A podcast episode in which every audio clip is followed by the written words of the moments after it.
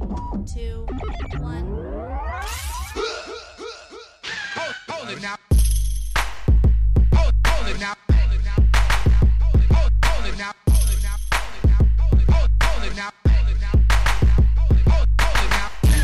Welcome to the Kwency Jones Show.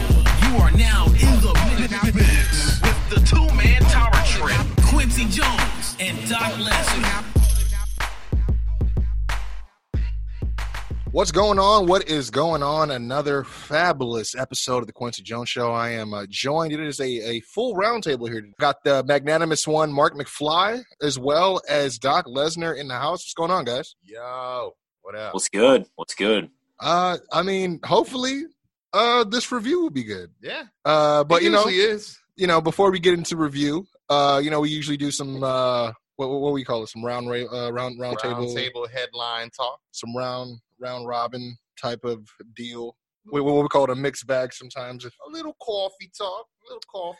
well, this is all I got. I don't, I don't have much to be honest. Um, I can uh, comment on saying that I believe Kris Statlander just uh, underwent her Yeah. uh, surgery successfully. Successful. Yes. I believe it was two or three days ago, probably three days by the time this episode comes out. So uh, definitely, uh, you know, good luck and uh, good health with you know as far as the recovery, speedy recovery with her. You know, aliens got a way different type of body altogether, so Well, she's gonna I heal mean, real quick. you it- when you think about it, you know, you know, again, I don't want to go into politics, but some women just came out saying they've been using alien DNA and cures for for years. So I mean, hey, should, Oh, right. should speed up the process just a bit. But uh, in other news, uh, I guess this is also AEW related. There was actually a question uh, going around. Um, it was uh, actually Cody who was uh, answering this. They were asking him about if AEW has any interest in trying to Mm. bring in Kurt Angle or Tessa Blanchard. I heard um, Miro as well. Well, see, that's another one I got to report on because I, I literally just got that news before you walked in. Oh, Uh, his answer was Kurt is amazing. I had three matches with Kurt when I left WWE. That's a very special wrestler. I'm not sure if he wants to keep doing it though. I look at someone like that and I look at what is their interest like beyond just being a wrestler. When you're multifaceted like that and you have an Olympic background, I would just be curious as to where his passion levels lie beyond in ring.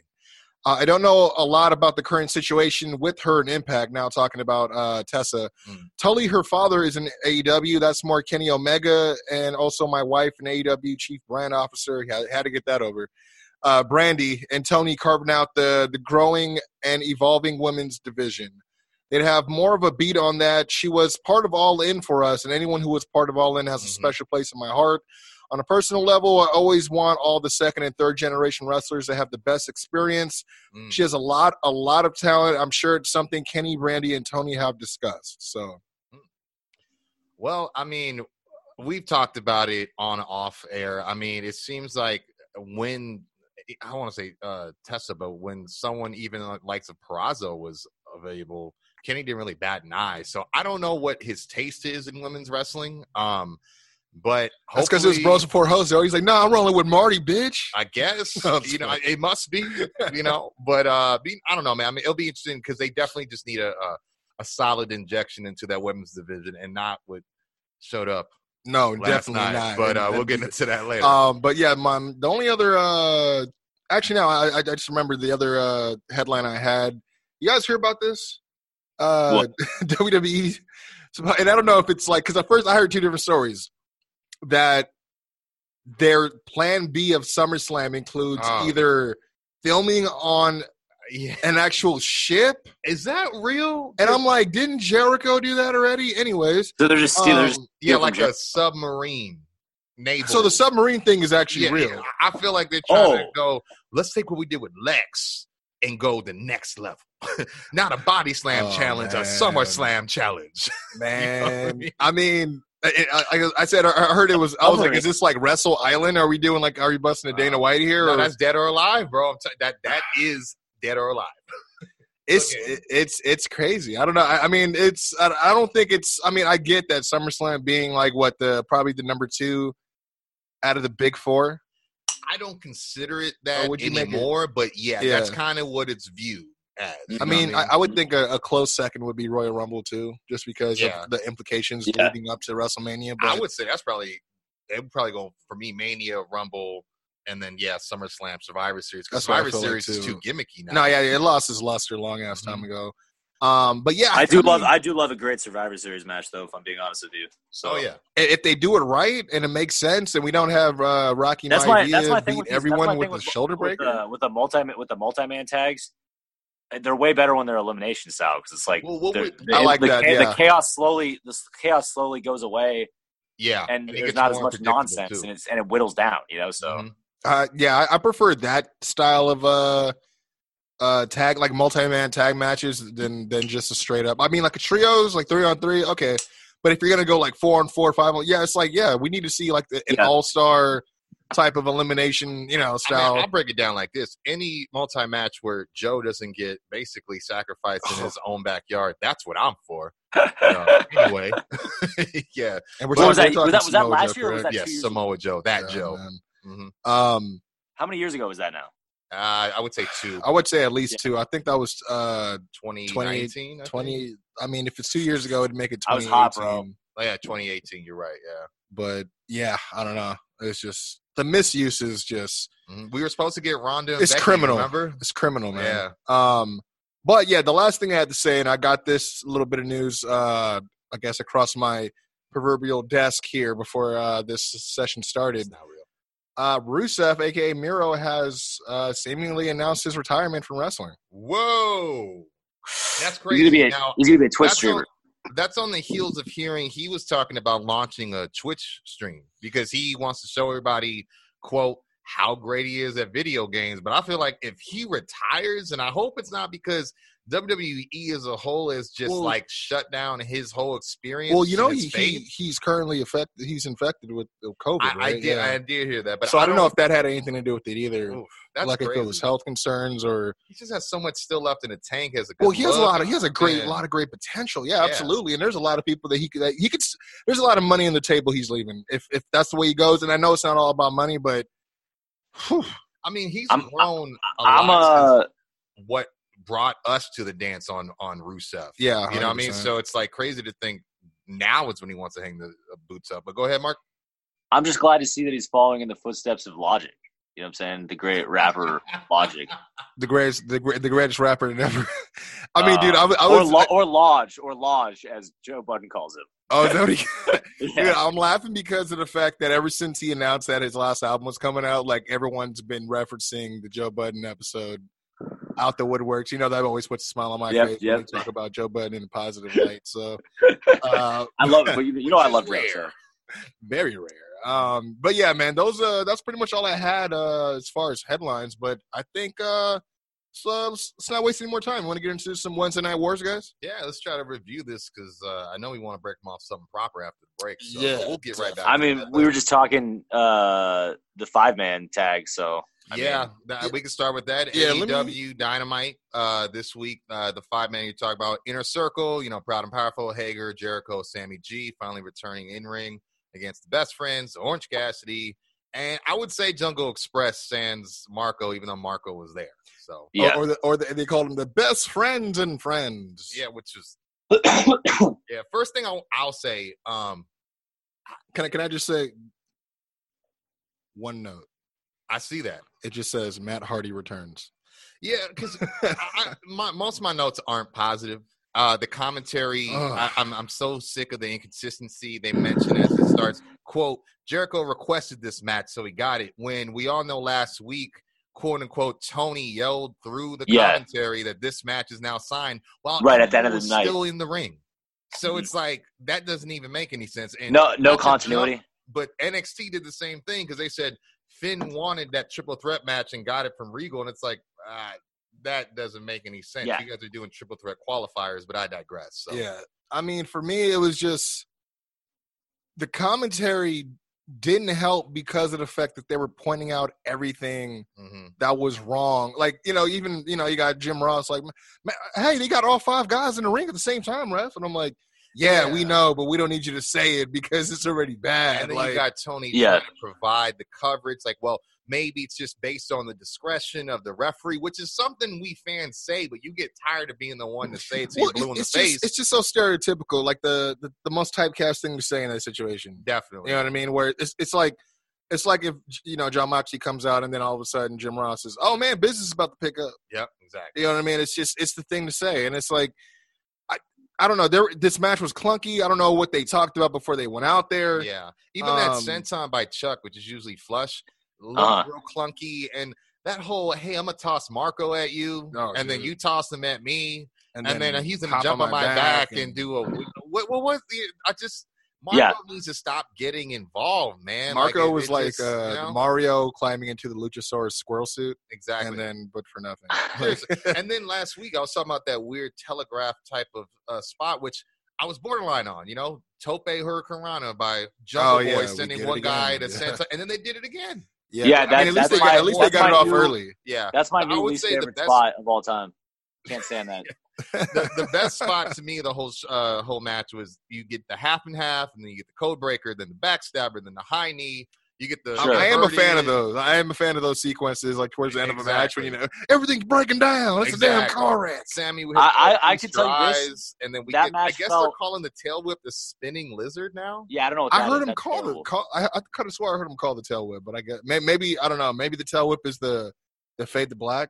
I- maybe yeah that that well that's what they call like one person called it the tail whip and someone's like he calls that the spinning lizard and it's like i've never heard that he must have called it this morning So so it was not on my BT episode this week. exactly but uh, this would end hardy would run in randomly on the apron his music hits it's a Which uh, a distraction. little bit of continuity there because you know we did get that uh, announcement that Matt Hardy was not going to be I- doing yeah, what gimmicks anymore. Or I and we'll probably get go back to that because I wasn't a fan of that, but it sounded like he was just mad about all the projects he was starting or trying to sink his teeth into, and the AEW weren't like, you know, I- guess anytime you try to touch something, something happened. Is what it seemed like, but it's just like. Why would you air that out in such a long way? But anyway, uh, he cost Sammy his uh, win on his first match First- back, yeah. and uh, there's a stare down, and you just hear Matt tell him "Welcome back." So you know, he says, "You're mine. I'm gonna eat you alive." yep. And then yeah, that was pretty much it. Well, I I mean, mean- we had the uh, promo from Jon Moxley. Loved it. Yeah, I was gonna say very solid. Uh, I love when he casually cusses. Um, you know, says he'd be a punk bitch if uh, he stood by idly and let Speaking someone. of punk bitches, Yeah, Ricky loved how he did that. Starks. Yeah.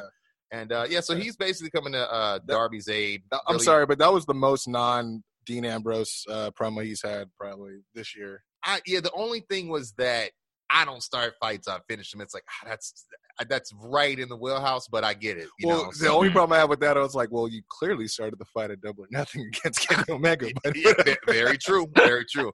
And the one thing, can I just say this right now? It's so redundant to hear Taz call Cage the FTW World Champion, the F the World World Champion, Yeah, because that's what you know. Because a lot of people think FTW stands for for the win because it's the modern acronym. And a lot of people don't know that belt because it's only been defended like three, four times. I think Sabu won it, Chris Chetti won it, and then Taz won it again, and then retired it. That's it, you know. So did Sean, uh, Sh- Shane, did the mhm. franchise win it? The FTW, no. Hmm. It's just been I, those. I, I, I, Sabu, I was gonna say I know they were Taz, beefing for a bit Chetti, though too so, back in the day, but yeah. yeah. But uh, after this, we had Cody versus Warhorse. Um, Shout out to Warhorse first of all. Uh, Yeah. I did do some coverage on him. I thought it, it's crazy just to see so many guys that I like either talk to mhm. online or have interviewed or done like some media for for like you know in our case we, you know we did some uh uh some coverage for Zeller Pro Wrestling they had a tournament Warhorse was in it and I mean I, I have to admit like finding out Warhorse was in that. yes Really? finding out uh yeah he was actually going against uh the American Kaiju in that one who was defending his uh Wow. Z1 uh, championship tournament title for uh, the second year but oh, at the second tournament. Got yes. you. Got you. Okay. Um, but yeah, I have to say, finding out so much uh, tape on him and his character, and trying to figure out what I'm gonna say, and uh, showcasing his move set, the highlight reel and stuff, it really got me into him. So like, I was really like surprised to see that he got the opportunity. Um, I I mean, it was uh, just honestly just a cool moment for him. Again, I it's mean, always he's an interesting, definitely interesting cat. yeah, I he, mean, he uh yeah he um my notes I wrote Warrior and Tatanka's love child. Like, you know what I mean? Because of the gear, the the the the the name, Um, but he proved me wrong. Like I Yeah, thought he- he's about that heavy metal life. Yeah, I mean weighing Yeah. four thousand pounds of raw heavy metal and Yeah. here to rule ass as he put. Wh- Which is that I, I was laughing because I was like, that's literally what he told me to write in, in his bio, and then this is he's he brought it to AEW. I was like, that's awesome. That's cool. That's yeah, cool. no, definitely Um, I thought it was a. Oh, this is what I wrote. Pretty okay match between the two. Better than um, some of the last ones he's had for sure. I, my only thing was I just uh, you know not to go right into the ending of this, but obviously there's some bigger news that's attached to this match as well. Um, I Oh, just I wasn't too sure why they used Warhorse as kind of I mean not specifically, but you know his opponent being Warhorse this week. I just felt like him being part of the reason why the Dark Order like targeted Cody out of like seemingly nowhere.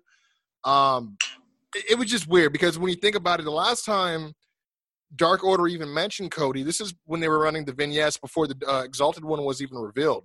Yeah, Uh, his voice was still, you know, all mess, uh, you know, freaking modulated and whatnot. And yeah, that's that's back when they were talking about trying to, uh, you know, pretty much, what's the word? Uh, recruit like some of the the the guys from the elite. But I haven't. yeah. But it's been some time since they revisited that narrative. You know what I mean? So that's why I, th- I don't know. It was just like It was definitely random. I don't know if Warhorse was specific in that role or if it would have been like Marq Quen or Well- Sonny Kiss or whoever else. Like I don't know if, if this was Yeah. specifically because, but I will say the match was laid out a lot better than I would say last week's match for sure. Even though it still had some of the stuff, the orange chagrin to the push-ups and the being kind of cocky and all that stuff. And he does win with the figure four, you know what I mean? But yeah, it's kind of. Why is Silver and Reynolds even out here kind of deal? that, and that was the thing is like if, at least if Brody was there at the entrance watching, it- Yeah. okay, cool, right? it seemed like yeah, a total independent, like a run. total renegade. Like I mean, and if you're watching BTE, okay, maybe if it was on the along the lines of oh, we got to do something to, to try to get our cred back, okay, but it didn't come off that way. You know, it just Yeah. was real. Ran- and, and, and my thing was if you're gonna bring in Matt Cardona, which is obviously the uh, the big news I was referring to, Yeah, and if you guys don't know, you could have found you could have. I mean, you could have had Jack Jake Hager come out because you know he Mhm. probably could still be pissed about him not definitively winning in, in his opinion you know against Yeah. him at uh what and Fighter he's, Fest and he's not suspended anymore. So yeah, You know that- what I mean? you do kind of have a, It- a, a thread to go back to that if you want to. But yeah, no, I mean Reynolds and Silver, they do get Warhorse out the out the match, and they do try to double team Cody. And like you said, Matt Cardona makes his big debut. I don't know what he's calling his finish, but he hits Twin Rough Riders, uh, has a new shirt on. Looks like a million bucks, and of course the IWC went crazy with the photo, calling it the Suite Life of Zack and Cody because Yeah, that's what everyone's everyone- been waiting for. So well everyone's been, they, they're waiting to see them uh tag together on like Jericho's cruise definitely. and then boom Speaking of Jericho, the next segment uh, would be Tony Schiavone. He announces All Out, gentlemen, uh, September 5th, I believe. Uh, Yeah. it's, it's on Saturday. it's unfortunate And uh, yeah, and then the uh, inner circle interrupts. Uh, obviously, Jericho's still mad. Sammy's mad. He calls Matt Hardy a son of a bitch for spoiling his, you know, welcome back victory that he had in he mind. He called him son of El yeah, Bitch. that's right, El bitch. I'm sorry, you know. Um, so then, you know, Jericho goes ahead. He uh, announces a rematch with Cassidy in two weeks on August 12th. And Yeah. then uh, he says that when Cassidy loses, he owes him seven grand for the jacket. We all know that's not going to go down. Uh, he also uh, challenged Cassidy to a debate next week with a quote unquote special guest moderator to be announced. Well, you said quote Um, unquote a special guest moderator that will blow people's minds. End quote. Yeah, that's more specific. Thank you. Yeah. So I don't know. I'm thinking Virgil. I don't know. I think it's gonna be a Oh. letdown. You know what I mean? Like I think they're gonna try to surge it up just to have like a comical whatever. Uh, but now basically it ends, and I want to get you guys' opinion on this. Jer- Jericho kind of makes his compl- uh, his comment about like because he compliments his intellect and says you might as well call the debate ladies' night as if like all the ladies line up just to hear him talk. Is it me or did that seem like bad taste standing next to Sammy who just got back from sensitivity training a little bit? Uh, it sounded a bit misogynistic to me a little bit. You know, like like they're just gonna be lining up to see me and Sammy, Well, and I'm just thinking, see, ah, it- it's- don't group I- I think it- But their gimmick is the Le Sex Gods. They have to. They they Well, can't. I mean, that's what, what that- that's do? true. other Like for than me, I didn't take it the same way. Like when he said that, I was trying to like piece it together myself, and I thought maybe because you know they always say like, "Oh, ladies love a master debater." You know what I mean? So I, Oh, I, th- I thought it was like an old tug on that string because you know Jericho likes to pull from obscure stuff. And Why is this You know. feud still fucking going? By the way. What, Oh, you talking about him in give fuck? orange? Yeah, who cares? Because What- he smells what- like cat piss. Oh, I'm sorry, cat pee. That's so dumb, bro. And that was another Bro, thing. can I They- just tell you guys that I used to like Ortiz and Santana, and I'm just like so done with these dudes. You're all they done do is they haven't all they done do is bump around. All they fucking do is bump around the fucking ring like the Three Stooges, bro. Well, no, they don't. you're right they've though never done. it- They haven't done a fucking single I think serious thing. Santana is more to be more taken seriously than Ortiz, though. well, the, I mean, but- I really want to like them. I really, really want to like them, man. But I was Really. gonna say because that's part of the problem is like okay they can do that and every crew needs that obviously X, Yeah. enter you know insert X Pac and Road Dog and Badass Billy Gunn here, but when that group splits up it doesn't do any favors for them. yeah, yeah, You know what I mean? So yeah, I I mean, and they're a stellar tag team. unless Yeah. they're gonna be the ones to remove themselves from the group, Yeah, then I that's mean, different. You know what I mean? Then that's a power move they can play, but I don't want to wait till then. and, and not to run You know? rush right into fantasy booking, but I mean, if if you know, I know Mysterio's supposed to be sitting down with WWE to figure out what he's Mhm. going to do. If Cody could get Mysterio, him and Lucha Bros and and uh Proud and Powerful as a clique, that would Well, be you know what would be better than that if they don't get Mysterio is you know we did just see Eddie Kingston who already has uh, a history with both those guys. very true. Right, yeah. Yeah, But Ray- I think Ray putting, not I a think putting him putting them with Kingston would be dope, in my Yeah. opinion. I, I think that would be kind of kind of. Yeah, I mean, they again, could be because taken way more seriously. well, because they were um, it was Konnan and Santana and Ortiz versus. Fuck, why not even bring Konnan back? Why why not? Why can't Jericho bring Konnan back? I have no idea, but yeah, it, it was Konnan and, and Well, Impact. he- he's still working with AAA though too. and Impact, Ah. it was it was uh, Konnan and Santana and Ortiz going up against the original LAX of Homicide and Hernandez Right. with Kingston. Yeah, that was a dope match. So yeah, they, they- that's how they became the new LAX and all that. So again, there's already you know and they got stories a, there. and they got a dope rivalry with the Lucha Bros too. So that's I've been kind of waiting for those matches to start back up. But I digress.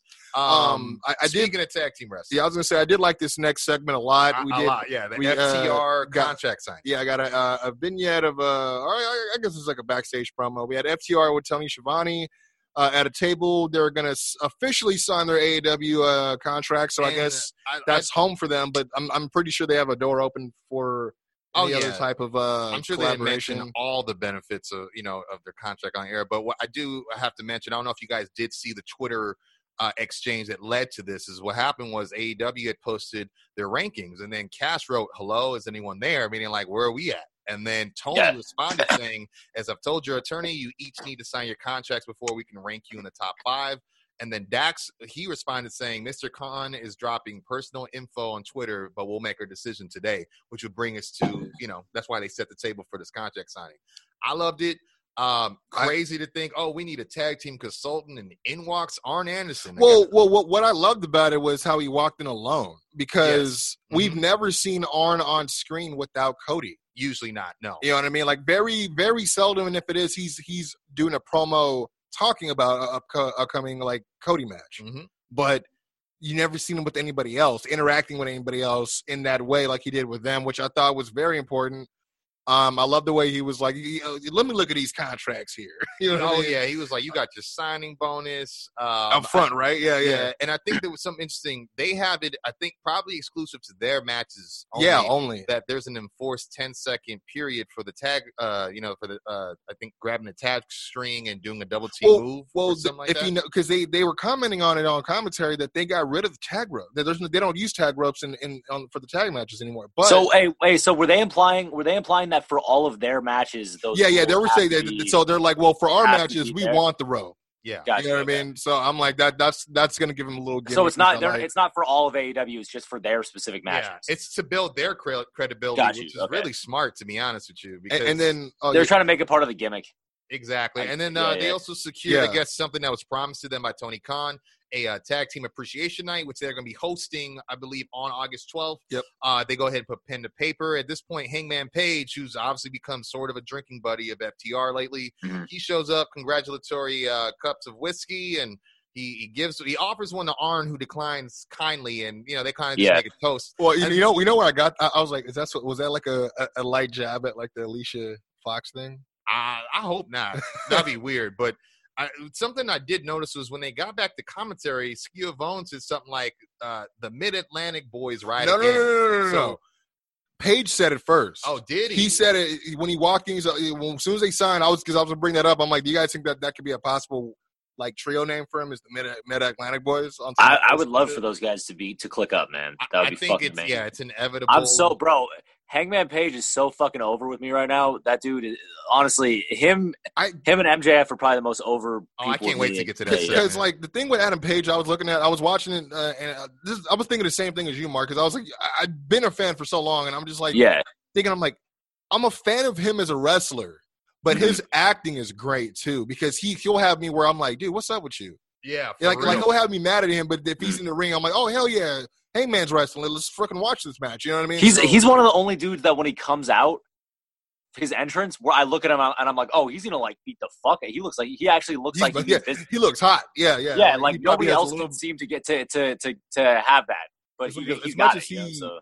As much as he drinks, there's no liquid uh, liquid courage needed Yeah. for this. Right, guy. right, exactly, Speaking exactly. Of Page, um, I was going to say because that would take us to the next match. Was the tag team title match with uh, Dark Order, Well, Page, and Omega. I want to I ask you actually, real- I actually enjoyed this a lot more than I thought I would. I thought I was going to hate this, but I actually Yeah, did. I, I did too. I like the commentary. I like. I did the- too. I, I like, I like action. Colt. I liked Colt a lot. Oh my I like god, what they're doing with Colt. Dark- I, uh, Dark Order is the hottest thing right now. I, I, I Yeah. definitely. I, I- I forgot I, I was going to bring this up because I don't think I have another chance to bring it up where it's relevant. Uh-huh. Um, I have a feeling, and I really did after watching Arn in that last segment with FTR being there by himself, unsolicited, and just seeing how he's been kind of irritating Arn in his matches with the push-ups and not listening. I feel like Yeah. Cody's going to turn heel on Arn.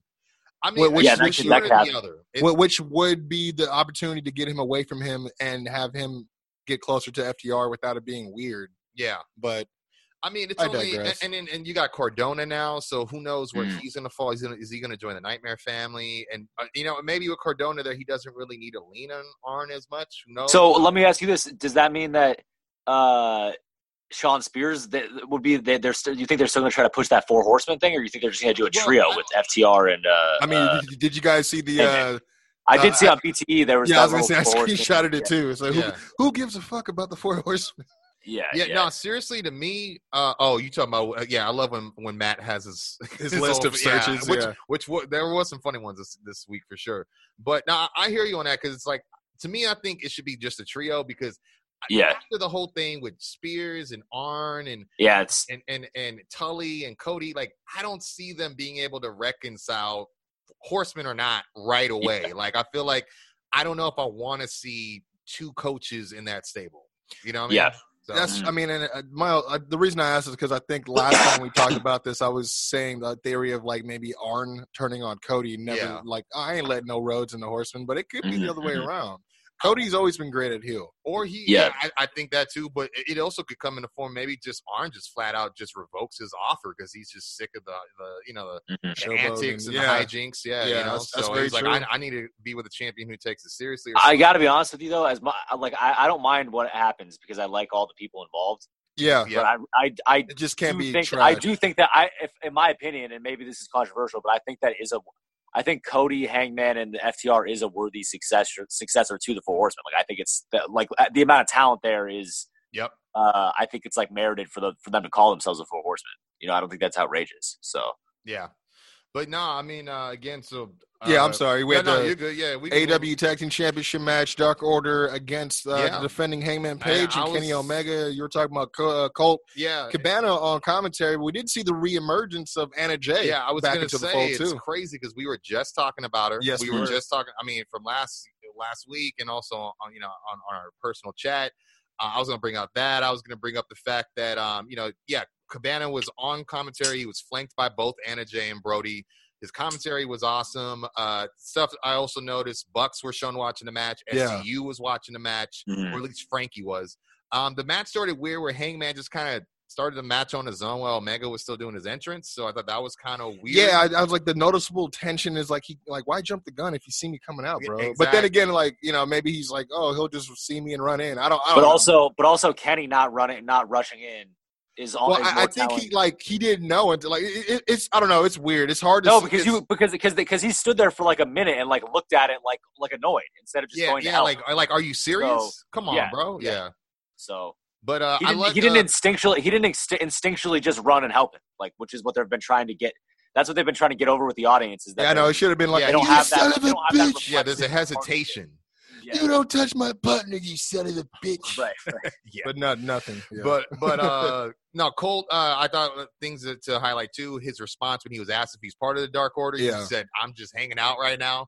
Uh, also commented on how Brody only demands victories, and adds how Yeah. quote, Brody's a great motivator and leader, and that's something I admire. Good leadership. yeah, you know? that that was that. That was kind of funny how they were saying like, he's like, oh, that's funny because you know uh, Brody doesn't demand anything. Actually, all he demands are victories. Yeah. I'm like, uh, oh, Yeah. you little lost in the sauce. Let me let me ask you guys this: Do you do you think that Brody is the biggest? I mean, I mean, you think Colt is obviously the biggest recruit uh, that they've It's- ever gotten, right? So far, yeah, Yeah, yeah. I don't so, think I don't think anyone has surpassed yeah. yeah, yeah. But that might be also because of tenure and experience. Yeah, I was gonna and, say in and terms as a of stock, journeyman yeah. versus like how Mhm. many t- if he's a decorate. You know what I mean? Like if they got Kurt Angle, which they won't, it'd be a difference. Yeah. You know I mean? That'd be a, a major I, I'd say I'd say if they botch this Colt Cabana thing and he doesn't end up joining the, the Dark Order, then I can't imagine we're we're ever going to be able to take the Dark Order seriously again if they can't Yeah. successfully recruit Colt Cabana. Yeah. So Well, one, uh, I was just gonna say, I noticed that after that tension in the beginning, they did have a little bit of a moment of cohesion Oh yeah, they. I um, mean, after a few tag match, uh, tag team moves. oh yeah, they were doing the, Uh, you know, Yeah. like the, the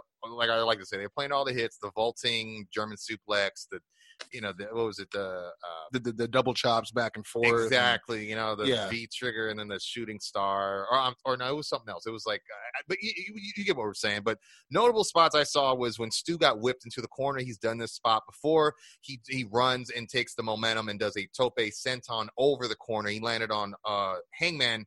Cameraman was nowhere to get that on camera, which was a damn shame. Uh, really? Um, in my opinion, I uh, 'Cause the one I saw, I mean, I saw him go over the camera, but I never saw him make contact with with really, Page. I Yeah. wa- I'm wondering if we had two different versions because Yeah, yeah, I, I, I 'cause didn't get any of the commercials. So, uh, Oh, okay, yeah, because I was gonna say the one I saw, he hit him, but then also hit definitely hit himself on the apron, and then the, the camera like immediately cut away. Oh, gotcha. yeah, okay. so I, that, that was my. The, I mean, maybe that's why you didn't see it. I don't okay, know. That, that would make sense. Um, I, I did want to give credit to the Dark Order, who are Yeah, also I was- playing their own hits. oh yeah, Um, I was gonna say they had some crazy, sp- or But- not but you know, like- stuff we haven't seen in a while. Well, that- I was gonna say I feel like we haven't seen this, and they haven't shown out since you know.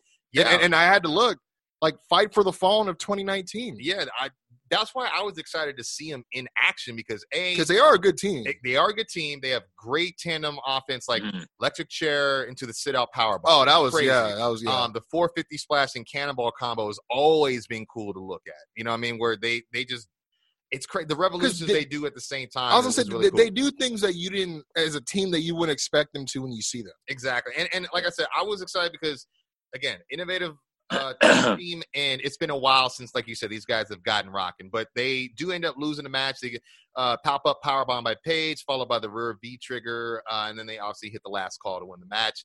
Um, it's really all about the post match, really, because um, you can Yeah. audibly hear Brody tell Anna and Colt, "I need you to go in the back right away," and they kind of put over like to shield them from what's, what, Well, what he- he's about did- to do. he- you know, he's done it from with Colt before. yeah, Yeah, I've definitely. definitely seen him do that with Colt before. Yeah, and I thought it was crazy how he even escorted them to the tunnel before grabbing the mic. You know, he was like Mhm. very serious, like, I need you out of here. Yeah, because I think Yeah, last yeah. week when they, when he when uh Hangman won and then he started like you know oh I, I'm sorry I'm not in a place to join the cult right now. That, that's he's like okay, put Colt to bed. yeah, We're it's about to over. we're about to drop the hammer on this guy. Exactly. Yeah, and, yeah. And now he kind of goes back because you know he dresses down, uh, you know, Stu and Uno on the on the stage, and then basically he catches Hangman laughing. He calls him out for laughing. Then taunts Omega for deciding to show up, and then you see the Bucks enter the ring to kind of join them now. Uh, Brody says there's way more members than they see, you know, and they're everywhere. The strength in numbers, and at that moment, the Creepers show up, which I was hoping we'd never see these guys again. Yeah, man. but the Yeah. Well, the way they show up. looked in, in the presentation that they had, yeah, Yeah, you know, Yeah. the, the whole weird bike shirts with the white stitching on the black. It's it's just not working. But um, five and ten are out there too. They surround the ring, but of course, FTR crashed the party with another styrofoam cooler, and they just uh, yeah. storm the ring and they save the elite, and all the faces just kind of seem like they're getting along. It's Well, one thing I was I did want to make sure I mentioned is you know they they had that freaking huge jam packed uh, version of uh, AEW Dark on uh on Tuesday, which was actually two hours more rather than a one hour spot. Mhm. Um, and one of the matches was uh, the newly named uh, tag team of Peter Avalon and uh, Brandon Oh, Cutler, yeah, the, Initiative. Yeah. Uh, they took on FTR in a losing effort, but uh, of course, in Hey, like, see, there you go, Marc. like like FTR took it. every every one of uh of uh Brandon Cutler's matches, Young Bucks are usually there front row.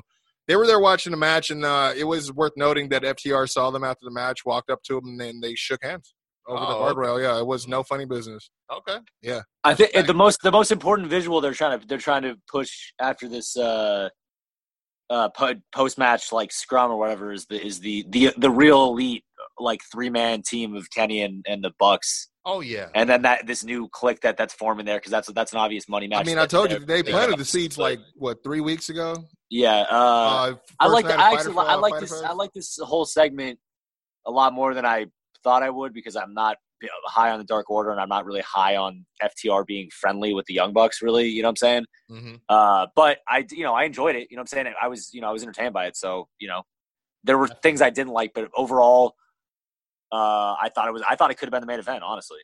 So, Yeah, yeah. uh, I mean, I wouldn't have been mad if it was. yeah. Um, after this, we did get a uh, a uh, table side promo from Yeah, uh, Britt Baker, Yeah. Who uh, basically throw down a challenge to Big Swole, saying Mm. that if she can beat an opponent of her choosing next Yep. week, that uh, she can have a match with her. I'd imagine this would go down at All Out. I would think so, Um, She has talked about being at All Out no matter what. Uh-huh. So I have a Um, theory though. I mean, especially and we'll, you know, with this deadly draw coming up, and we'll explain the Ooh. rules because that. Yeah, that's and- worth and definitely I'll, I'll. I'll just jump to it. Um, not to look over Hikaru Shida and Diamante, but it it was a whatever match. Yeah, it was. Um, Shida really won was. with a running knee smash. That's all I could say about it. Um, other than that, yeah, the deadly draw rules are the tournament is a random draw. All competitors must draw a color. Matching colors will become a team, and selections are final and cannot be appealed. So it makes me wonder if by some chance, like Rebel or Britt Baker are going to draw the same color as Swole. You know, just to yeah. Some sort of like add more into weird the bedfellow bedfellow. Oh, strange you know, bedfellows. Yeah, type of deal. Yeah, where, yeah. You know, Very for true. the sake of the cup, they got to try to lean on each other, even though they can't stand each other. You know, which the, the cup actually looked pretty good um, when they showed that's it. all right. I mean, it, it uh, It's silver. it's, it's not like there's like a freaking archetype for like, no, it's got to be a Titan cup Yeah, because there's only Titans in the cup industry. you know, what I mean? but Yeah, that's true. but uh, no, I mean, I, I thought it was actually pretty nice. Uh, I put it like this in their more or less hidden lo- hidden hidden miss record of uh, belt presentations and stuff like that. Yeah, I didn't mind. or, I- prize presentations in that. I think what it was for me is maybe the rules took away from it because I feel like there's always like just some Funny business. rules, like these rules, like for the Well, battle royal, and I'm it's always got to be a draw or like the. You know, like Oh, the, the yeah. you know, like it's always or what suit card, and it's just Uh-huh. like there's five people, you know, and it's like this whole thing where it's just like, hey man, just draw a number. Can we That's play it. spades? You- Damn. you know, yeah. but- yeah. And, and but just to cap this off, we do see Nyla Rose with Vickie Guerrero. They get asked about, hey, who do you think would be your partner?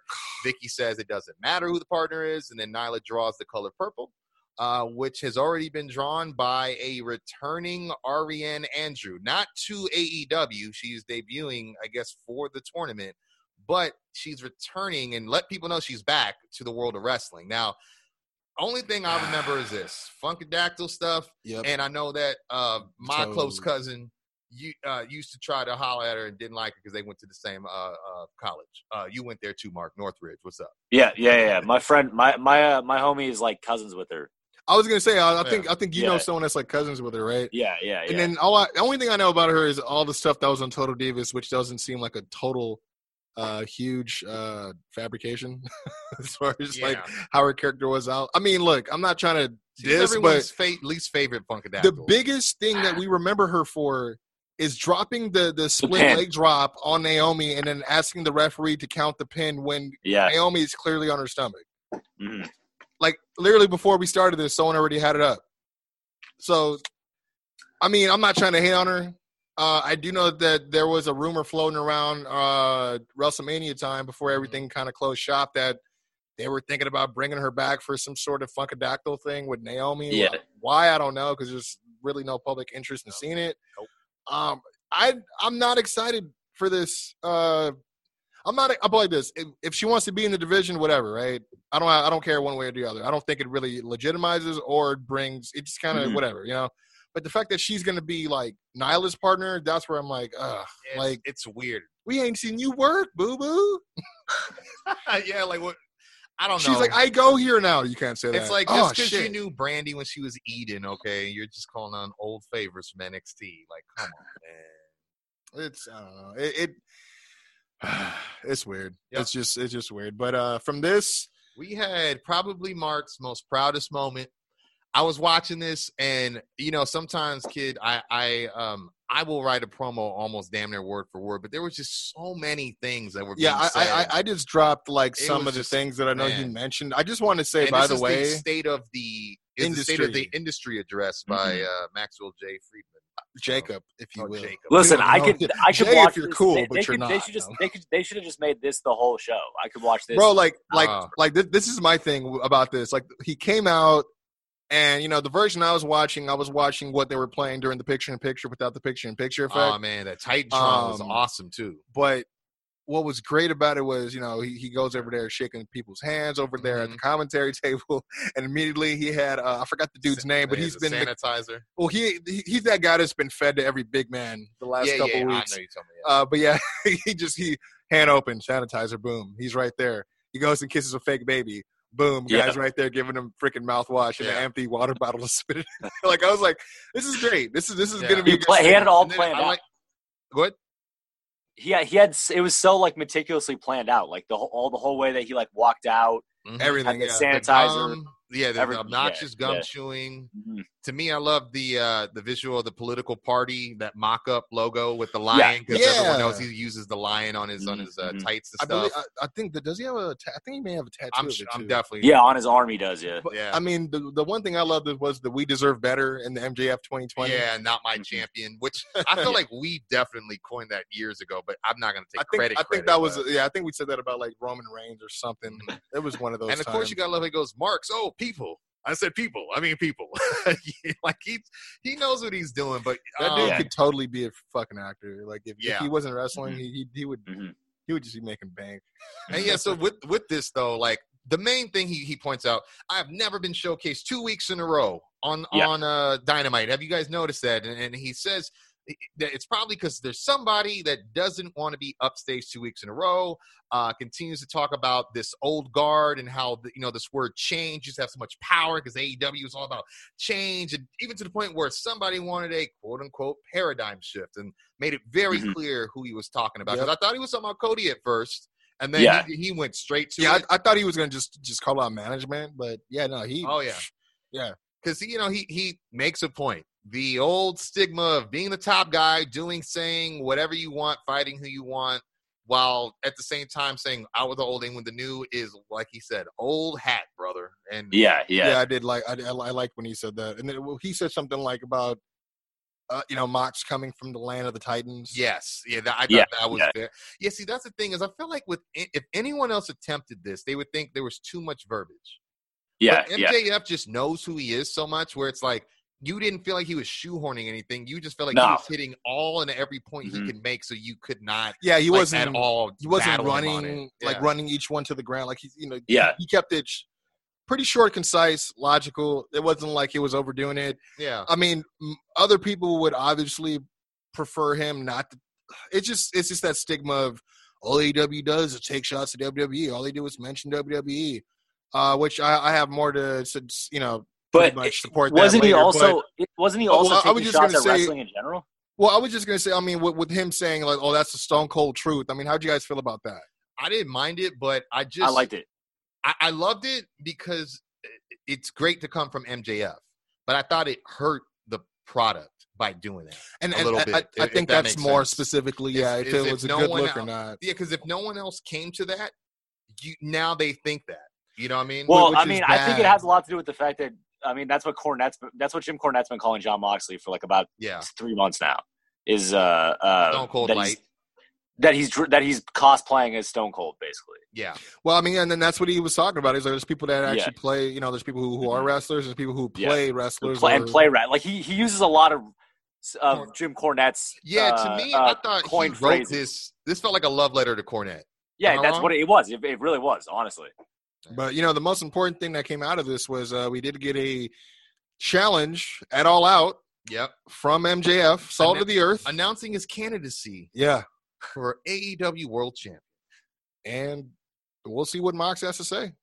I mean, obviously, if this is what Tony wanted, we would have heard on commentary immediately. hmm Uh, but I guess he did. He wasn't at the bat phone right Yeah. there to let him know what's going on. But I would say two things I, I got to include. Uh, he did say, I want to take AEW from being the alternative to being the pinnacle of pro wrestling. yeah. And then uh, Yeah. he was talking about how I Oh, call, oh, I call for this new guard because, you know, the infrastructure is falling so fast under Mox, but I'm going to catch it. I'm going to put it on my back and take it straight to the top because what he said, talent, my talent outweighs your tenure. no, he and, and he's used that before. He's used the talent over tenure argument before. Mhm. Um, I love it. It's one of my favorite ones he does. I also loved when he said that I'm going to be the guy that's going to carry this company on his back for the next 25 years. oh, yeah. 25 years, yeah. Because when he said that, I was like, I believe you. The way Mhm. the, the- how yeah. he said it, how he how he delivered it, I believe you. Well, that's the difference. Yeah, exactly. That's the difference between him and everybody else is that when he says something, you fucking believe Yeah. him, even if it's not true. Exa- yeah, and and, it, and um, and that's the thing. He says I can't tell a lie, and he gives him credit. He says he's one of the best wrestlers the sport has ever Right. seen. But then he also Yeah. says AEW was the land of opportunity, and you squandered all that. And it's just like, I, it's not true to a degree, but it's like Mhm. when, like you said, when he says it, it's hard not to believe the words that are coming out of his mouth. Yeah. He's got that that diction and that presence. He knows exactly who he is. But Yeah. yeah, yeah, like you, uh, like you said, Kwency, he would end by challenging Mox. Ultimately, I'm all for this at All Out. I've been wondering who's next in line, um, and I guess we'll get a little bit of, uh, you know, answer on that in a second. I- But I What? think this is gonna te- this is gonna text test uh, Moxley's uh, mic skills. I think. I think so too. feud. Which no one's been. I think maybe Brody, but Brody's so in entrenched with Mhm. his gimmick that it's, Yeah. you know, probably didn't go the way we thought it would. But they did Mhm. have a good war of words. You know, one one guy I was thinking about, I, I was like, I would love to see a program with MJF, not for a championship, but just for something for him to do. Mhm. I think it would show, uh, you know, iron sharpens iron. I think if MJF had a, a feud going with like a guy like Ricky Starks, that would have been really good. Oh yeah, Yeah. for sure. I, Yeah. I think we were talking about that last week. Like if he was a face, he'd be a good Yeah. guy for sure. Mhm. But um, We did we did get a match announcement after this, Yeah. uh, leading into the next week. We also, I mean, you know, they reiterated the the debate between Orange Cassidy and uh, Chris Jericho. mhm. Uh, also talked about uh, FTR and the Elite teaming up uh, against the Dark Order. Yep. Uh, in a 12 man tag team match, player. man. yeah, when I saw that, I was not pleased. But whatever. Well, I was like, well, we just had this 10 man freaking. I know. it's just like have it on dark, bro. You know what I mean? Like it, it looks like a dark match. But Especially when all and when every every person in that match has been on dark Yeah. before, so speaking of Dark Order, though, we also get John Silver and Reynolds will be going against Cody and Cardona, which I I, did see think we all yeah. knew that was going to happen. A little tune-up match for Cardona to you know Right. show what he's been up to and show off his physique. And then, of course, we got another update with MJF to look forward to. Uh, but that will bring us to our main event, gentlemen. The uh, tornado tag, no DQ, Darby Texas tornado. I'm sorry. yeah, Texas no, no, I, I just love how they kept referring it to that because I was like, because when I heard it, I'm like, wait, like a Texas, Texas, Mhm. or like y'all just using it? You know what I mean? Because last time I heard Texas anything was you know New Japan, Lance Archer versus uh, Moxley for the United States Championship. So that's why I was like, okay, they they're actually gonna go with this. Mm-hmm. Yeah. Um, yeah, Yeah, but with this match, um, and, and like I said, they would go against uh, Moxley and uh, Allin would team up against Cage and Starks, Team Taz, I guess. Darby's music hits, he never comes out. Uh, they get a camera that cuts back, and Taz just basically puts over Cage. But it's this remark he says where he breaks the fourth wall and says, "Let me, why don't you get in front of me, or or else people are going to get real mad." yeah. And like that to me was that's from Cornette. Like in my opinion, would you agree, Marc? The the what? What'd you say? when uh Taz made the remark, "Hey, Cage, get in front of me, get over here and get in front of me, or else we're going to make make some people mad." You know, Why like, is, has Corn has Cornette criticized that? I feel like that's Like- like a why- big yeah. a big uh, complaint by the IWC. I have heard Cornette bring it up, where it's like, Okay. why isn't the heater in front of the manager? Yeah, you know, yeah, like okay, okay, like yeah, Brock yeah, would yeah. be with Heyman. So Right, right, Especially right, right. to to to Yeah. kind of cover up whose face is putting down that ridiculous promo. Mhm. What is it? Pistons. His traps are pistons, Oh, Mox. I, I, I honestly, I really, I like what Taz is doing. I just I- wish I- he, but wa- I- sometimes- just don't think he should be on commentary while. Dude, no, not at all. I mean, the other thing Yeah. that uh, you know, I was talking about them mentioning the other company. How do you guys feel? You know, you got Ricky Starks talking about, you know, when the guy who chokes out of the gold uh, gold medalist tells you, I was just like, I, I kind of liked it. In the I like that. of, I like that. It's like, like, a. Of course, I'm gonna listen to him because he's got Yeah. that kind of clout. And then it's also like, b. If I don't listen to him, I'm gonna be part of that clout. Like I will be the next, right. you know, guy he chokes out because look what he did to an Olympic gold medalist. You know, Are and- you and- saying Stroke Daddy would have been Choke Daddy? Ooh, I don't know. On the I don't know. That was really good. Like Almost as good as Pigpen and wrestling like a crash test. Though. Uh, yeah. Almost. Almost. Yeah, uh, it was alright. But I, I didn't. I didn't mind him mentioning Taz though and that history Mhm, because mhm. it kind of reminds the viewer like what Taz did when he was. I think I honestly You know? I think Ricky Starks has I'm not going to compare him directly to MJF, but he definitely when he talks, I do I believe what he said. Like I believe that he's uh you know he's confident. He believe you know he knows who he is. You know what I'm saying? He's not as polished. He knows He's who he is. Getting time, Yeah. But he's definitely got swag and he definitely knows who he is. So I feel like I'm- he's I'm- getting getting used to like I don't want to say the AEW as a style, but they have a Yeah. certain style they present Mhm. as opposed to wrestling The how he was NWA. in NWA. Yeah, Yeah. um, Yeah. Which is good, you know. The transition. I mean, as, as long as he's going to be able to make the transition, that's all that's important. But Yeah. uh, you know, we did get, uh, you know, him getting interrupted by his own theme music. But yep. I'm just saying, you try hard, you die hard. Mm. I'm digging, I'm digging two holes tonight. Uh, two graves. but we did get the heels coming out to uh, absorb a humongous coffin drop Yeah, speaking uh, of graves being dug. from uh, Darby Allin Nice, uh, who actually no showed his entrance music. Mhm. I figured something was up because Joe, why would Jon Moxley come out and act like nothing's wrong? Yeah. dude, your partner just didn't show. and Well, I almost thought maybe the reason he did the promo himself was because the cover for you know you had reported off mic I think that Darby or maybe it was on the show that Darby Oh, yeah. had gotten a concussion last week. So I thought they were buying time maybe. now that I think about it, he didn't do a whole lot in that match. he did jump off that damn tunnel though. That Mm. yeah, and then of course we get the you know the the thumbtack skateboard spot, Yeah, which whew, I was shout out to Ricky man. Just I before mean- that, and I we will get into that, but just Yeah, before yeah. that, very surprised to see Moxley use a cutter. Oh, you mean uh, Yeah. the running cutter? I mean that that thing is It- almost it's it's, It- it's it always a look super kick now. Like No, no, it just was looked- great, yeah. it, it was like crazy. Like wow, he just hit like a. I thought a- I a definitely cutter. think there I definitely think there was a stretch in the match where Moxley got a lot of offense in that was not his typical offense. Yeah, Mhm. Like the, Yeah. that that ended with that cutter, but you know, I, this match was fine. I mean, I, I'm not really into a, t- a two tack spots back in a week, back to back weeks. Oh, Like, no, no, no, that's very true. I don't I, like mean, cheapening that. Oh, that's I don't right. like Because cheapening Cody got it Yeah, Cody week. got it just Ah, last yeah. week. That's it. Yeah. See, I didn't even think about that when that happened because the visual was great. I thought Ricky uh, borderline oversold it a bit, like uh, Huh. with the Devon leg, but Uh, uh. um, you know, Yeah. it, it looked good No, visually. I think he had like 14 or 15 of those. It looked suckers in his brutal. I was thinking but- that. I was thinking that when I saw the the, the Devon tick as well. And but then when I when he turned over on its back, I was like, oh, I don't know. I was like, I feel like yeah. that's probably eighty percent reactionary for sure. Yeah, Uh, that's very true. And, But- and I will say that was cool how he did it with like the diving foot stomp on the skateboard deck Yeah, on yeah. his back. You know, what I mean, I also I, I like that innovative. Uh, was it a paradigm shift mixed Oh, with the yeah. coffin drop? yeah, combo. which they didn't really call very well. Like they tried, I feel like they tried to go, oh, and the paradigm shift, and it was like, yeah, we're on to the next spot, bro. It, well, I mean, even Taz, like like they all have a problem catching up to the action because Taz, like as soon as you know you got uh freaking Darby who hits him with the coffin drop, then you, this is all you hear uh, on commentary. It's a trap. We were trapped. We, he Yeah, trapped yeah. us. yeah, And I'm like, oh my god. I'm like, this is the FTW guy. yeah.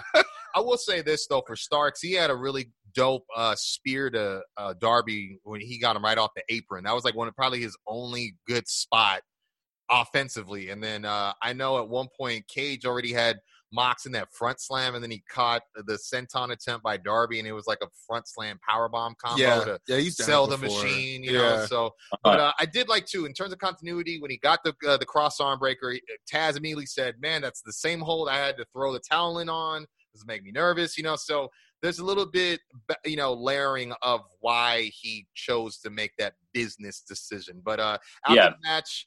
Uh, I think it's funny. Taz is talking about, uh, you know, wanting to protest Darby's right to use the tax, even though it was a no DQ match.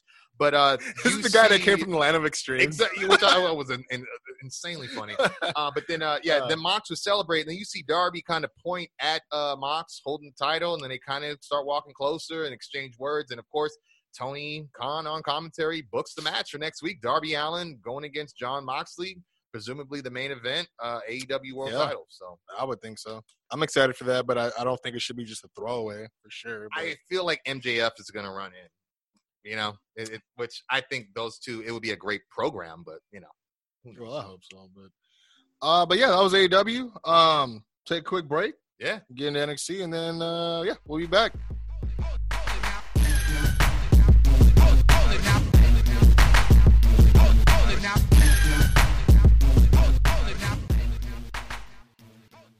Hey, what's going on, you guys? It's Kwency Jones Go from the Kwency Jones Show. And if you've been listening to the show, and I'm sure you have, we just announced and introduced a brand new sponsor here on the show. Shout out to Storyline Tees, man. We just plugged their very first design on our last episode featuring Finn Balor, aka Prince Devitt. If you guys know, you know. The Prince is alive. This design specifically highlighting his origins back in New Japan and, of course, with the Bullet Club. And, of course, I got to give you guys a hot new exclusive. This actually dropped last week during his birthday week, but fear not, I'm going to hook you guys up, man.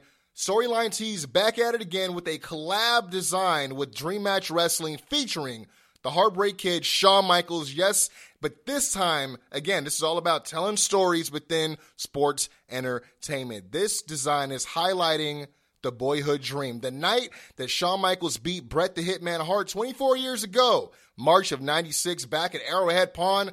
Damn, I used to work for that building. Doc Lesnar still works for the building, but me, growing up a hardcore Shawn Michaels fan, you know I already have a vested interest in this. This is one of those moments that I hold deep in my heart, and I know wrestling fans alike, if you guys are fans of just great competitive matches, you already know the Iron Man match, 60 minutes, sudden death ending. I mean, come on, man. Again, one of the most prolific moments in professional wrestling. And what better way to commemorate not only Shawn Michaels' birthday, but one of the greatest moments in history and his legacy than grabbing one of these shirts, man. Once again, boyhood dream. Highlighting Shawn Michaels just in time for his birthday, and I'm gonna let you know where to go to get it. Shop.spreadshirt.com backslash 202 podcast shop. Once again, shop spreadshirt.com backslash 202 podcast shop. And don't forget to follow them on social media. Once again, they are available on Instagram. That is at storyline underscore tees underscore LLC. Again, mash that follow button. Stay notified for all new designs coming out as well as all existing designs. Again, these guys just started their shop. We're excited to work with them. But I got to remind you, it is a brand new era in the merch game. Custom designs telling stories of sports entertainment.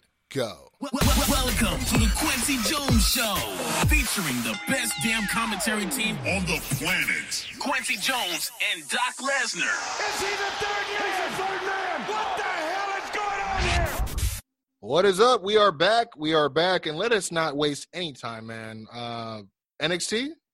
It's about it's about that time. Um, I have I have no I have nothing for NXT, bro. I well, really that- didn't th- pay this is the thing with. watch it. Really. Let, let- let me. There's only a few things. If, if we're gonna go that route, Yeah, then we'll just go to the things that will work. because you know yeah. we, we, we Uh, started with the. I, I don't know if this match was announced or what, but it was Io Shirai and Tegan Nox versus Dakota Kai and Candice LeRae. I- I- But but horribly presented. but but I but one thing I noticed and I read something about this. I this. didn't. I, I, I I don't even remember anything from it, and I watched it like two hours ago. So They're, they're no longer. I didn't. I don't have anything about the match, but I one thing I wrote is they're no no, uh, no longer pairing uh, Dakota Kai with Raquel. Is that Wait, what? is that why?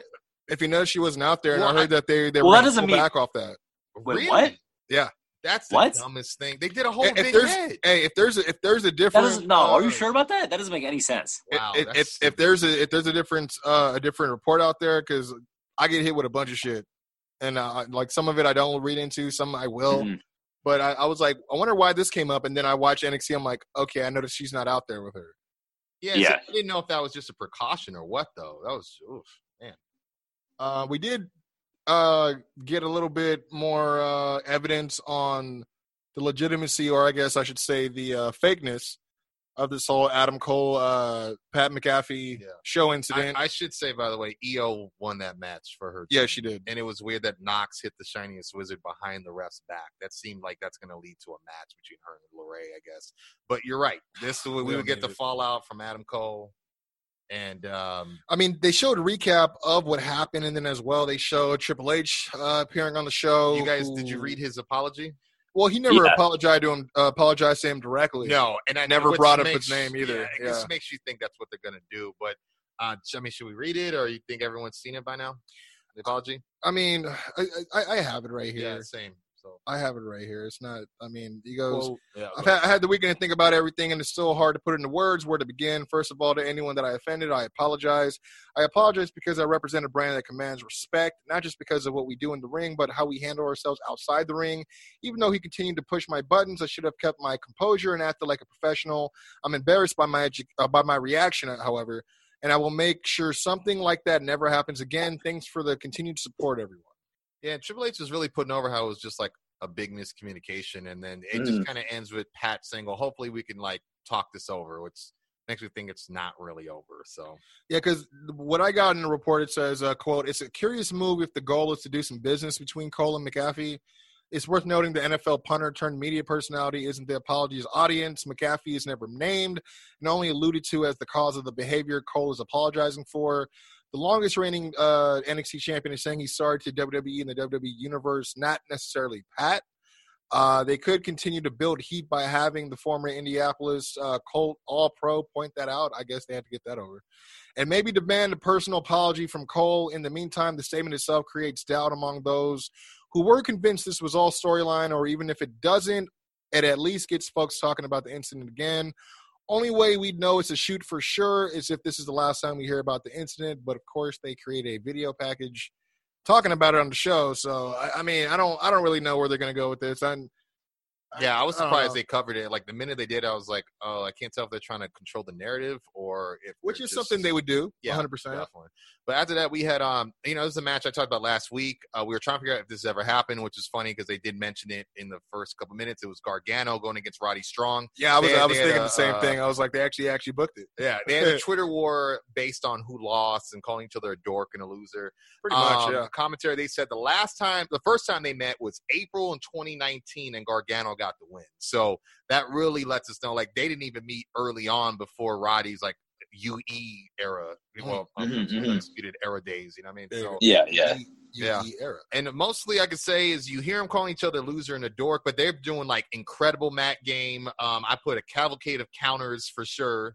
Um, and to the point where Mauro shoehorns, they're spending more time on the mat than Van Gogh. You know, so it, you kind of get what they're doing. You mean canvas? that's what he should have said, but he said mat. What the fuck? Yep. Yeah, I'm yeah. sorry. I used to be an art major. That's so your man's though. that's, But uh, uh, basically, What's all wrong? you need to know, uh, Mark, is at some point, basically, uh, it's weird. Gargano is working on Strong's arm, but at some point outside, he hits a tilt-a-whirl head scissors that that you know sends Strong head first into the barricade, then Uh-huh. throws him into the ring post, then hits him into like throws his shoulder first into the plexiglass, rolls him in, hits the final beat DDT, slow cover, and wins one, two, three. Uh-huh, it was okay. like, so you're not gonna win with submission.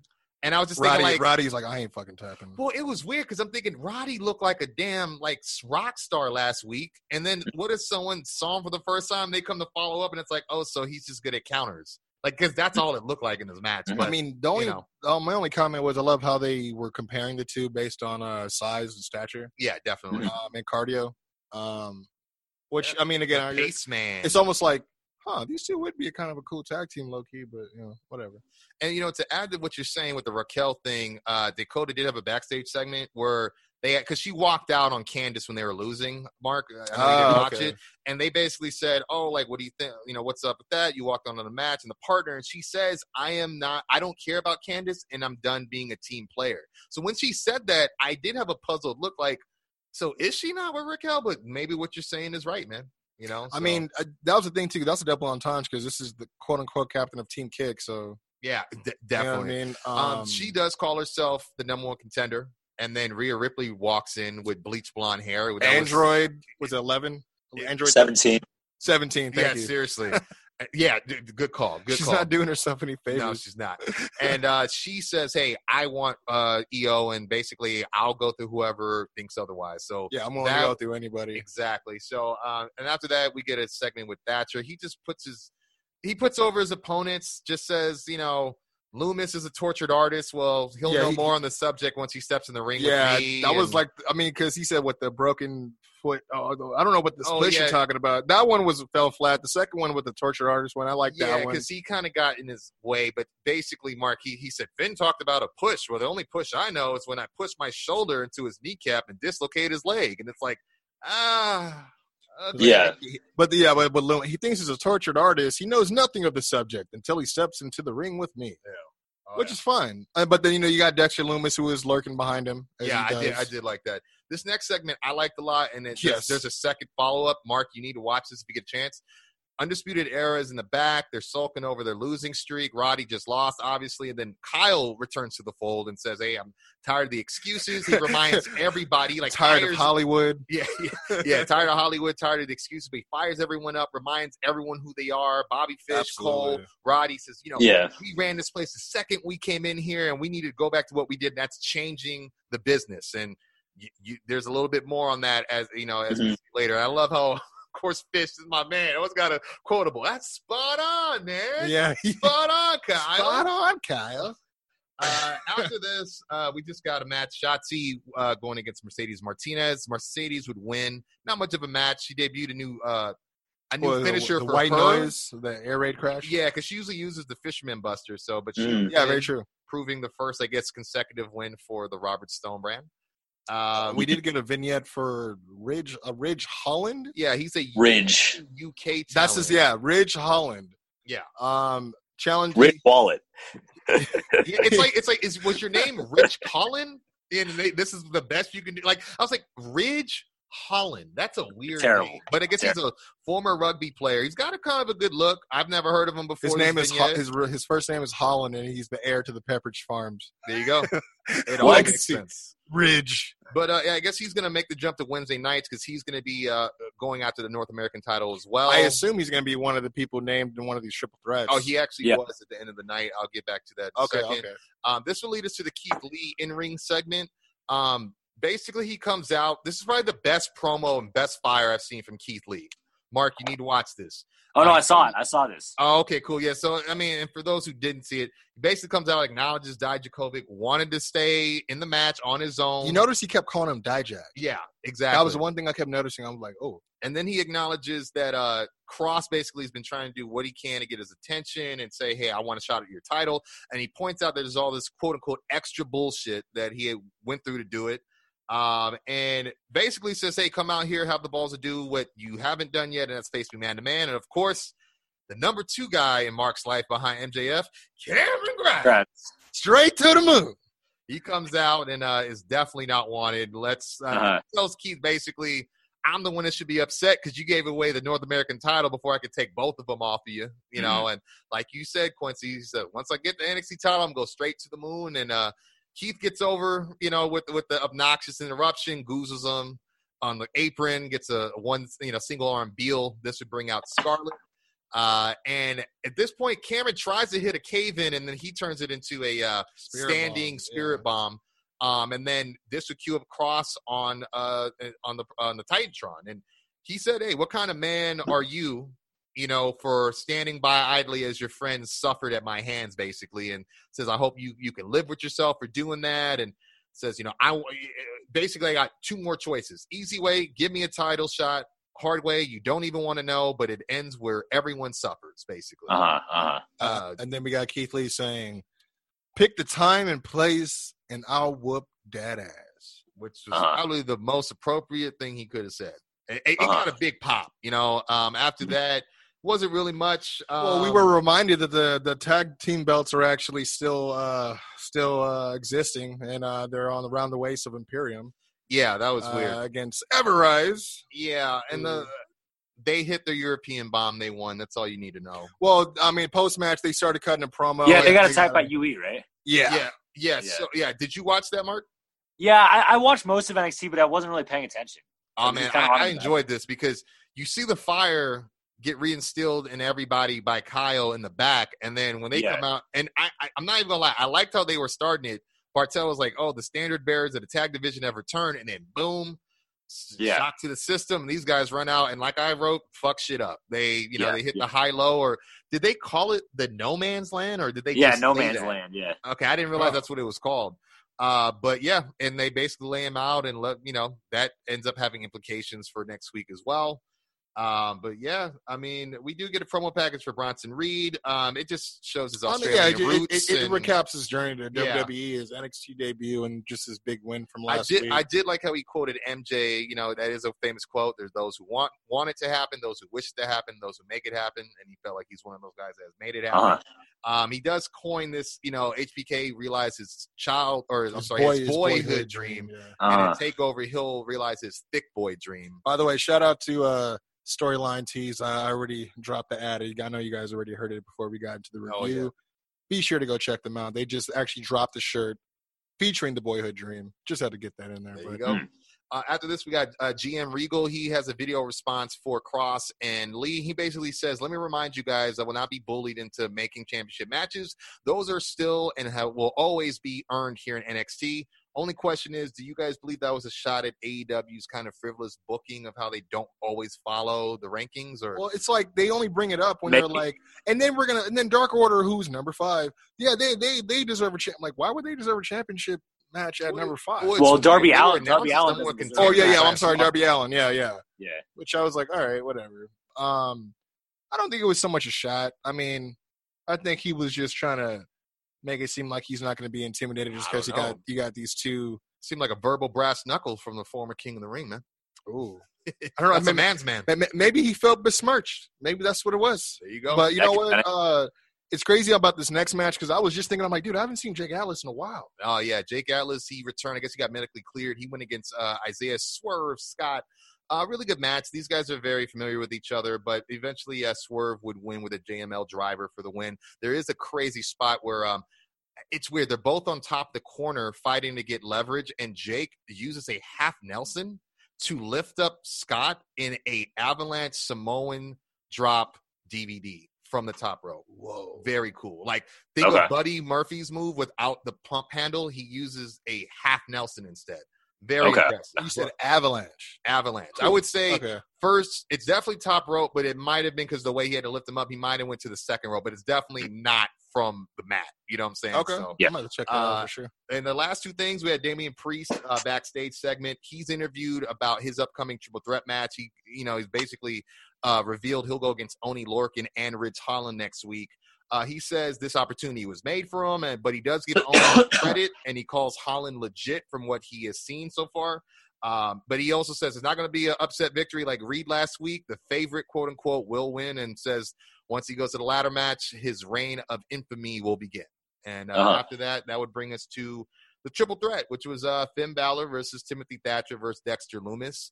It was an interesting um, melting pot of styles. Um, there were certain spots that were cool, like when the match started, Finn and Thatcher immediately started brawling and went outside, and they were just getting stared at by Lumis, and he just did that barrel roll uh, senton, but landed on his feet and stuck the landing, and everyone they're just looking at him like, "What the hell?" You know. So Uh. he had his spots to be the outlandish one. Uh, only thing to really uh, talk about is Balor would hit the Pele kick at one point. Uh, and get the sling blade. He would set up for the shotgun. Uh, you know, I guess with the John Woo kick John Woo drop kick. but uh, it does get uh, countered by Thatcher. Um, Thatcher works over Finn's leg pretty well to make good on his threat from earlier. He does slap on the single leg on both men at some point. Um, basically, I thought we were going to get the same finish as last time. We get the sit out Uranage and the Katakatami, which now Dexter is calling the silence, apparently. Uh, And he has it locked in. And of course, as you guys could think about it, boom, coup de grace from the top rope by Finn while he has it on. He goes to cover Dexter, but while he goes to cover, Thatcher's able to snag his leg and get a low key single leg crab. It's really, really cool to see. He turns Uh. it into a uh, ankle lock and wraps the legs, and then Lumis slides back in the ring and he applies the silence until he passes out because he won't let go of Finn's ankle. It's innovative. I don't think Well, it it's a- was the, the good- best execution, but it was a, a, a different finish. It's a good way to to protect okay. Yeah, more but, than one guy. Uh, but the one thing I can say, Especially when the guy. So who won? So who won? The guy who does Dex, the Dexter submission. Lumis would win. Um, and all I can What? say is that's exactly who we thought would join uh you know Bronson Bronson, Reed, last yeah. week. So it's crazy how this is lining up. I do hope Priest uh does end up getting in the match because I think uh, he would benefit from it. But the match is or I'm sorry, the, the show ends with Lumis basically exiting and he has a long stare at the title and that was NXT. So okay. I Okay. wouldn't be mad if they uh if Swerve found a spot in that in that uh ladder match as well. I would not either. I would not. Um, but yeah, I mean, in terms of better show, um, I think the matches, not everything, but I think the matches in AEW were a little bit better. I think so. Um, but I th- but I think the segments that NXT had with the video packages. I mean, obviously WWE reigns supreme in that department. Yeah, Um, they sprinkled it a lot. but they did have more, obviously, more continuity. That was like the key word you were talking about before with AEW. Um, Though, I, well, I. I would say that I'm more uh, excited to watch AEW next week as opposed to NXT with with the lineup that they put down. Definitely. I mean, this week I thought the tornado tag was going to be a. Cl- I thought how they opened with the five man, the way that went was going to be how the tornado went, and Uh, yeah. You know, so I can enjoy a good main event that doesn't Mm-hmm. involve the Bucks or doesn't involve the you know Jericho or the Inner Circle for a change. Mhm. So I like Mhm. that change of pace. Love the FTR contract segment. Love getting the more rules on this tag team tournament as it rolls out. Uh, love that Starks got to speak on the stick for a little bit. Um, Yeah. I think there was more MJF. positives. You know, seeing Anna Jay, seeing Brody, um, the fact that I mean, I didn't. I like Cardona showing up, but the again, the fact that Reynolds and Silver are out there without any, not being flanked by any of their homies, shows that that was an independent recruit, which is stupid. You know. Um, Yeah. I know that's up their character if you watch BTE, but you got to watch BTE, you know. So, but I Yeah, think yeah. side by side, I think matches and segments, I would say AEW just pulled up a little bit more, especially with that MJF segment. That really brought them, Oh, home, yeah. in my opinion. You Yeah. know, so Yeah, um, NXT did have good action, but I just did the, the weird tag match that they started with with Io that wasn't even announced. I thought we were going to get Dakota and her in a title match. Uh, That didn't happen, or a confrontation. Um, I didn't mind Roddy versus Gargano, but it was a short match, not what we deserved. yeah, they had a You ten. know? they had a ten minute match. I was kind Yeah. of.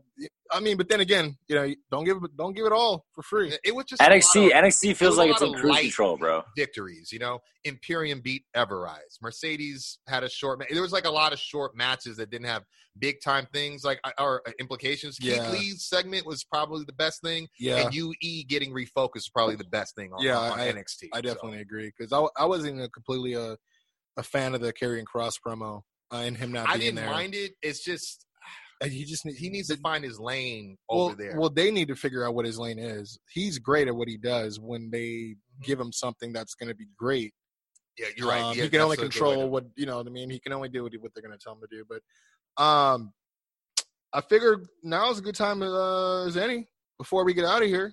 Yeah, I know we had a little bit of chatter going on in the in the little uh, group chat we had about trying to help the Dark Order get over. man. It seems like we. It's been a while since we've had one of these, but I'm really happy. Um, we've been teasing one and talking about doing one, but oh, there, it's a, How to get over? oh man, we got a drop back and everything. It's awesome. I, I didn't know we had that, but uh, you know, but uh, yeah, no, we've been so yeah, you're right, and and um, I, I let, know, me- I know let me, let me explain. got- it. Let me explain it. it it's been a while. Yeah, and I was gonna say because I know Mark's got probably some limited time, so we'll definitely uh, jump in. But go ahead, Kwency. definitely uh how this goes we take someone that we think we could book a little bit stronger or maybe they don't we, we think they're being a little bit misused or help them get a little bit more juice a little bit more shine and then and what we do is we show them how to get over we've done tremendous amounts of these before in the past including tye dillinger Yep. matt hardy Yep. uh, Apollo uh, Crews, Bobby Apollo Lashley, Crews, that was part of the same one. Tyler Breeze, Kona Reeves has gotten love from the KJS. He definitely has. Ember Moon is another one that's that's been on the list Yes. as well. Um, it's been some time, but you know, all three of us are here, so again, good a time as any. This uh this week we're gonna be focusing on the Dark Order, uh, believe it or not. Um, and you know, obviously we haven't had too many complimentary things to say, you know, overall. Yeah, I mean, people when they like do great when we do when they do great we talk about it as we did uh, in this episode. We gave grayson and uno their props but we just been thinking that they need to move different. Um i know one thing we were talking about with mcfly was possibly you know you're, we- we just brought up alex reynolds we just brought up Yeah, uh, john silver Yeah, because what it was is on BTE, it looks like they're looking, they're they're inching maybe towards cutting them off in some way or demoting Uh-huh. them because they just keep being idiot f ups. it's always fucking silver exactly, you know. And so the question I asked was, who would you guys have join Dark Order to replace those guys? Where Mark instantly said the Ascension, and that's what really got the, the whole thing cracking because we we That's lightly touched on that, Yeah. you know. And but yeah, I mean, th- Brody needs better soldiers, right?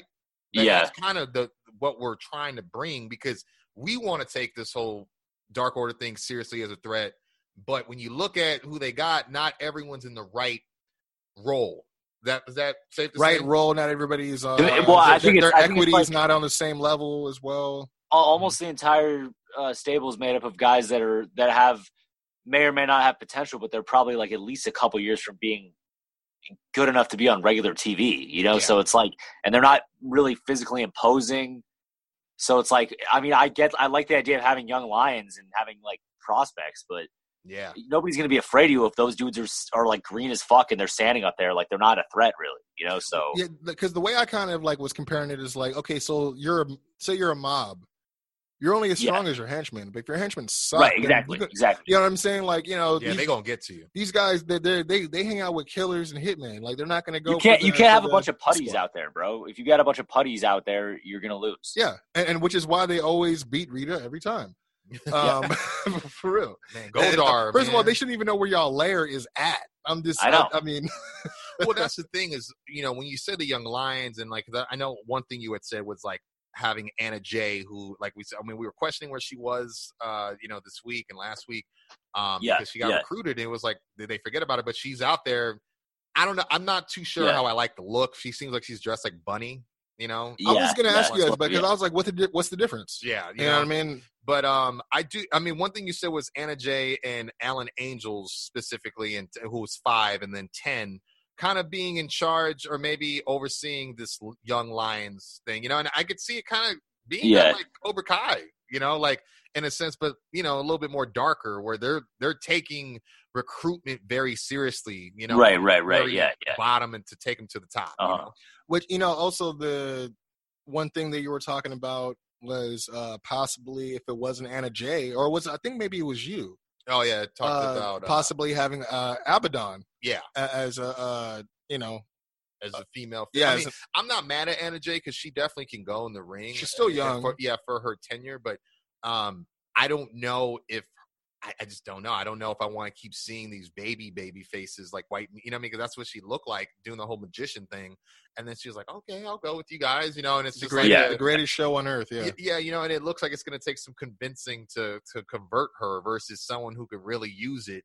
You know, that's Yeah. Well, frustrated and but- something like that. but you know? again she is I mean they, they always talk about how young she is so if she's quote mm-hmm. unquote young and Yeah. impressionable then I think I think the only reason I mean I, I mean I don't I'm not, I wouldn't be against it, but the only reason I, I I would understand I'm not using Abaddon or whatever her name is is because she's kind of more of like a supernatural gimmick, and it seems Yeah, like Dark living Order is more of role.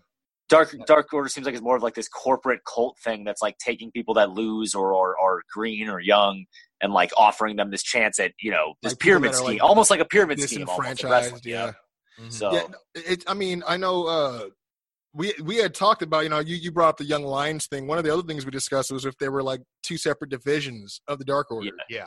yeah, between Where- yeah two two different tiers. yeah we, we, we, had, we had a few different uh you know rosters that we brought up but we, yeah. i mean I got I got one in front of me here. I think this Yeah, one yeah. you elected actually Kwency was um, Brody, Stu Grayson, Evil Uno, Alan Angels, ten, and again a, a name we had brought up is the Ascension. I don't believe they're going by the Ascension anymore. I believe they have Uh. changed their tag team name. Cannot remember it for the likes of me right now. Um, Mhm. But I think that's solid. I mean, um, and uh, it- but the, it it kind of goes back and forth. Well, what about no? know- What about what about what about Colt Cabana though? Yeah, Colt as well. I think it's it's Yeah, one of those yeah. things where we took Colt off the list, not to take him out the group, but Yeah. knowing that he's gonna he's still a slow project versus Yeah, the guys you want to see in the uh, Yeah, you know yeah. within the I don't I don't want to say the inner circle, but of Brody, you know that that are going to be his confidants and consigliere. I would think, in my opinion, I think the young lions, like guys like Ten, guys like Alan Angels, Anna Jay, even I guess Silver and Reynolds, whoever else they they re- decide to recruit, those guys should only be on Dark or in vignettes if they have some sort of like Dark Order HQ or like Yeah. school or they someplace should where they brainwash Dark. people. Maybe even an office. It could even be an office. i mean if, You know what if it's saying? they're gonna be aw this dark and they're the you dark know, order yeah. uh, I was going to say that would be a good way to market it. Like this is our show, you know? Right, exactly. they're they're known yeah. as as the awakening by the way Oh, the the The uh, Ascension. the ascension. So they're Yeah. the awakening. Yeah. And that that's Okay. kind of funny because right in Brody's uh, theme song, the first thing you hear is "Wake up." Wake up, yeah, you yeah. know? That's So- true. Well, the one one of the reasons I, I, I had uh, set Colt not in that current division Yeah. and part of the Young Lions is because I thought him being you know we talked about it before probably being possibly being the most high highest profile addition recruit that they have. Mm. It's like they he he still has to prove himself. So it's like yeah. if, if Brody were to give him this project, his first big project under the Dark Order to help get these guys in line, which would be the the the young lions and their recruitment process. So you're saying Colt Colt would Colt would be the in charge of the like kind of like the overseer to make sure, like say so say those those six or seven names we named would be one division, and then the other the recruitment portion of it would be overseen by Colt. Whereas you would also have Stu Grayson and Evil Uno and Anna Jay uh still trying to you know get their uh it's, it's kind of like what like rush week for like Yeah, it, it's tough because like, yeah, it, it, it- basically, I get what you're saying. Gotta Like, get your they're- reps in. Yeah, they're they're trying baptism by fire. They're There trying to go. they're trying to to prove themselves. Personally, I think Colt should be closer with Brody because yeah, to me, Colt seems like a personal recruit by Brody. mhm. You know, so I feel like, especially with their interactions, he's his role is served best from a TV standpoint and from a character or storyline standpoint as close to Brody as possible. In my opinion. yeah. I think they should. I think they should send Uno and Grayson down to be the leaders of the young See, lions. and I was just gonna yeah, get into that. Yeah. It's tough because Grayson, I think, has been great. Uno, Yeah, true. it's it's it's it's a two way Yeah. street because Uno was the one I think I was saying it was kind of like the the voice pumping life yeah, into the belief of the Mhm. exalted one of the dark order even existing even when you know there were Yeah. horrible snaps you know they were caught in back in december of 2019 Right, right. and everything under the sun that was working against him he was the Yeah. guy in the front line and but i feel like the minute brody was revealed obviously there was a travel issues but it seems Uh. like they took him off the stick and i feel like that's where uno really thrives is i mean he can go in the ring but i don't want to see him wrestle solo i mean he look he Mhm. works best uh, great synergy tag team wise with Stu. I mean, they've known each other forever, Yeah. obviously, you know. So that's where I want to see him. Like that. That's the limit on in ring action. But I think he could really do a good job with with with speaking. But it seems like they've just transferred all that to Brody, you know. And I even noticed on Yeah. BTE. Whereas Uno seemed like he was the one more favored by Brody or the exalted one, you would and Stu didn't really talk that much. He seemed like he was an enforcer. They've kind of flip flopped a bit where he's kind of Uno's more of like falling a out of favor, and he's like a babysitter He's almost. like a lieutenant. Yeah, yeah. Yeah, yeah, and it's like he's a supervisor, or he supervises uh, Reynolds and and Silver instead of Yeah, like. He oftentimes you know. answers for their fuck ups. too. Yeah. But I don't mind Uno being repositioned as maybe the lead guy that oversees the recruitment of the young Uh-huh. lions. Him and Stu, or maybe him, Stu, and Colt are the three in charge. If you don't have Colt next Yeah. to Brody, but I still think you should put Colt next to Brody. Yeah, if maybe if it was like Brody, I think you had wrote. Oh no, Mark had Brody, the Ascension, and Colt, and then the rest would be on the recruitment side of things. I mean, you even wrote right here that uh pretty much uh where is it? Oh no, no, wrong one. There we go. I'm sorry, I'm reading. I'm, I'm reading back all this stuff that we we were talking about. But you, you basically said that Evil Uno and, and uh, Stu Grayson would be like the main enforcer or Tatsu uh, for those who are uh, familiar with the Teenage Mutant Ninja Turtle franchise. Oh Uh, yeah, that's For the for the saying. foot soldiers, before you get to the Tokka Yeah. Rahzar and the and the Shredder Yeah. being obviously, you know, and of course and- Colt Cabana is Keno. you did it right. You said Colt is Keno clearly. Yes. That's all for my Ninja Turtle heads. But yeah, you guys get what I mean. Like that. I just think like there needs the the divisions within the like to have a, a infrastructure within a quote unquote corporate cult gimmick. I think Yeah. is a necessity I to mean, make it yeah. more organized instead of it being, hey, this is Fight Club. One of us has a match and we're all gonna just show up on the stage. Yeah, we, we, Like- we had Yeah. talked about like borrowed portions of like the corporate ministry type of uh Yeah. Stuff. I mean, Yeah. but you know, uh I actually wanted to see if you could expand on this a little bit more because you had said, what if they had like a school? Yeah, Um, I, I'm more. I'm more of a fan of the idea of them having like an office. You know what I'm saying? Like, like or, a like or a, base like a, of operations. yeah, like a corporate office, like where they where they where they like brainwash and train people and shit like that. You know what I'm saying? You could have vignettes there with Evil Uno there, like giving PowerPoint presentations and Yeah. you know whatever the a you know, brainwash room. Yeah, You know, yeah, like, like a TV so, yeah, and just a yeah. single chair or something. and just nothing but the DVDs for Fast and, and like a low like a dim light bulb or something yeah like Mhm. they could yeah i think you're right if it looks like an official business I think uh, the- or a company uh building Yeah. and then you just happen to have a dojo and happen to have these unorthodox Yeah, yeah. rooms Dude, that- Well, it could be it could be one of the, it could be one of those things where it's like it reminds me of looks Snyder from Three. you got one of those things where it's like it's an office Yeah. and there's people working in it. You know what I'm saying? Yeah. And then like there's like a conference room or like it just goes into a, a big dojo, like crazy looking dojo with like a ring and like yeah propaganda, uh, dark order propaganda everywhere. And so you know what I'm saying? Just to have Dude, the they- they- they no, you're right. You- No, see, Kwency said it, and, I, and it, at first it's funny, but you're right. It's like Snyder from Three Ninjas. He's exactly, literally exactly, exactly. Yeah. a, a, a, uh, what a I won't say he's a ninja, but he's a karate master. But he, he's a Yeah. total business guy. He's a he's You a know? total like he- he's a criminal outfit. Yeah, he's, There he's you Yeah. go. uh I mean Do your homework, kids. Us boomers are just we, schooling you. yeah we just gave you two movies to watch. Here's your Uh, gems. You're welcome. um I- and you know one thing uh I had an idea like they can call that room that could be the only room that looks like that room. Everything else is is prestige or just looking great like an office should be professional. But then Yeah. they're like, oh, you know, say it's like, oh, take them to the enlightenment room or something like that. Yeah, Right, right, like yeah, the wake yeah. up or the awakening, the room reprogramming or, or the Or oh, maybe- like maybe that, the you know dark I mean? Maybe, maybe not so spot on the nose, but you know what I mean. But yeah. um, What about what, what about what about the dark room? oh, Yeah, boom. there we There you go. Boom. yeah, I, I, and they can contact me. I'll license it out. Yeah, you should. Nothing, you know? Every time it's just that the the, the, the Yeah, you could just play that on on slapping on slaps. Yeah, but no, I was gonna say what I like too is um the number thing. You had said the awakening, uh, formerly the ascension, should be one and two, Yeah, and I thought that was interesting because I think you would always think the one would be the exalted one or yeah, yeah. Uno, you know, but they don't have numbers, and Yeah. I'm, I'm not mad at that. To be honest, I just Yeah, it- it's, it's I mean Stu, uh, Stu used to be Dos, but he Yeah. was that's right. Yeah, he, he was, was player Dos. stupefied Dos, hmm and but now he's just Stu Grayson. So I don't I don't know how how they uh they float that one. You know what I mean? Maybe Sir Sir Pentico can teach him some Spanish. I don't know how it goes, but um, we did mention, you know. So wh- what if Silver and and Reynolds I mean, they just need to get. I think they need to be the That's- ever rise of AEW? You're right. You're well, right. Well, they are, in my opinion. I'd see them. I'd see them flunking out in, in our version. I'd see them flunking out of this school office thing. Like they just they don't they can't they don't cut it, and they can just go be babyface comedy act, and then probably you know get Yeah, uh, 'cause- future endeavor. I could see Uno getting his because you know the whole thing we were talking about sticking him there to oversee the young recruits and lions, etc., his prospects, Yes. etc.